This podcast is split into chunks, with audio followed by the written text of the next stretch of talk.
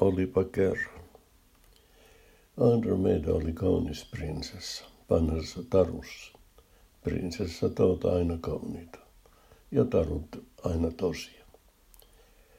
Taivaalla on myös Andromeda-niminen tähti, tai oli, ei ole enää. Andromeda oli monessa suhteessa maan kaltainen ja se koitui sen tuhoksi. Andromedalla, kuten maassakin, viisi veisattiin ilmaston lämpenemisestä ja luontokadosta. Vietettiin jumalatonta elämää, juhlittiin railakkaasti, tanssittiin ja laulettiin karaokea, juotiin alkoholijuomia ja muodostettiin jauhojengejä. Jumalat eivät katselleet sellaista menoa suopeasti. Ne lähettivät Andromedalle ilkeitä pandemioita, jotka aiheuttivat asukkaille hengitysvaikeuksia ja viranomaisille harmaita hiuksia. Eränä yönä Andromeda yhtäkkiä katosi taivaalta. Se oli palannut karrelle ja lopulta musta aukko oli niellyt sen.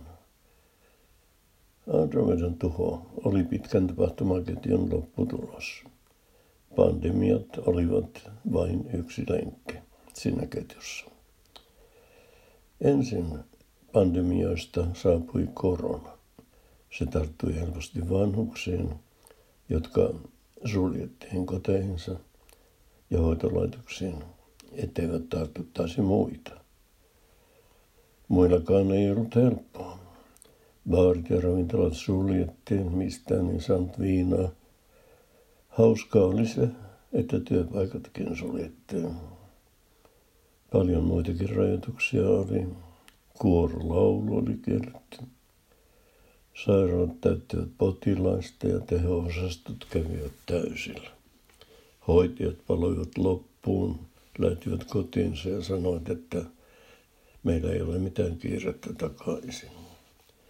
Kun korona hellitti, ihmiset nousivat kapinaan ja sanoivat, että ei tätä enää kukaan jaksa. Lopulta hyvinvointihallituksen päällikkö julisti pandemian päättyneeksi ja endemian alkaneeksi. Kukaan ei ymmärtänyt sitä mitään. Koronasta oli tuskin päästy, kun uusi pandemia korkutti ovella. Se tarttui Jörsiöstä apinoihin ja apinoista karvaisiin miehiin. Siihen ei kuollut, mutta siihen sairastunut ei enää koskaan kävellyt kahdella jalalla. Sitten tuli lopullinen niitti.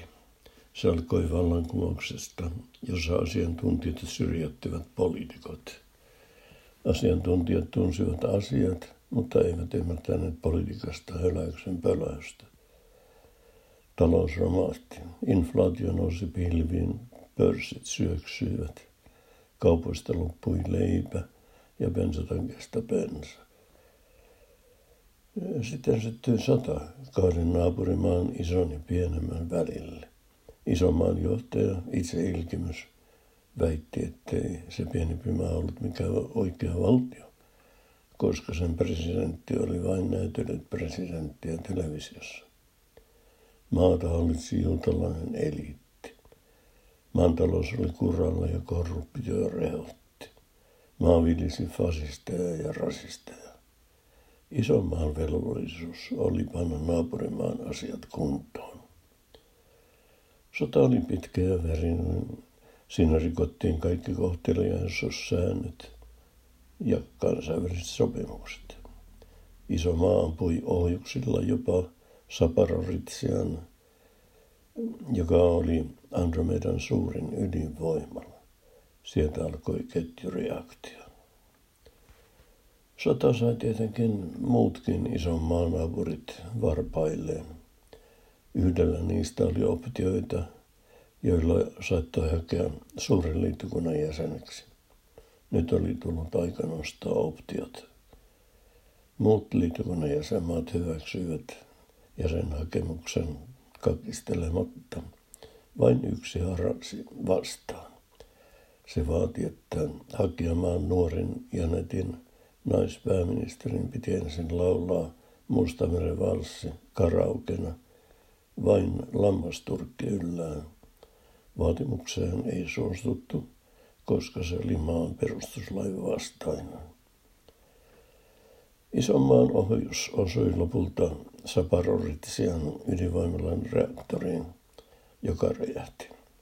Sen jälkeen kaikki Andromedan, Andromedan ydinvoimalat poksahtivat toinen toisensa perään. Loppu, kuten Shakespeare hyvin asian ilmaisi, is silence.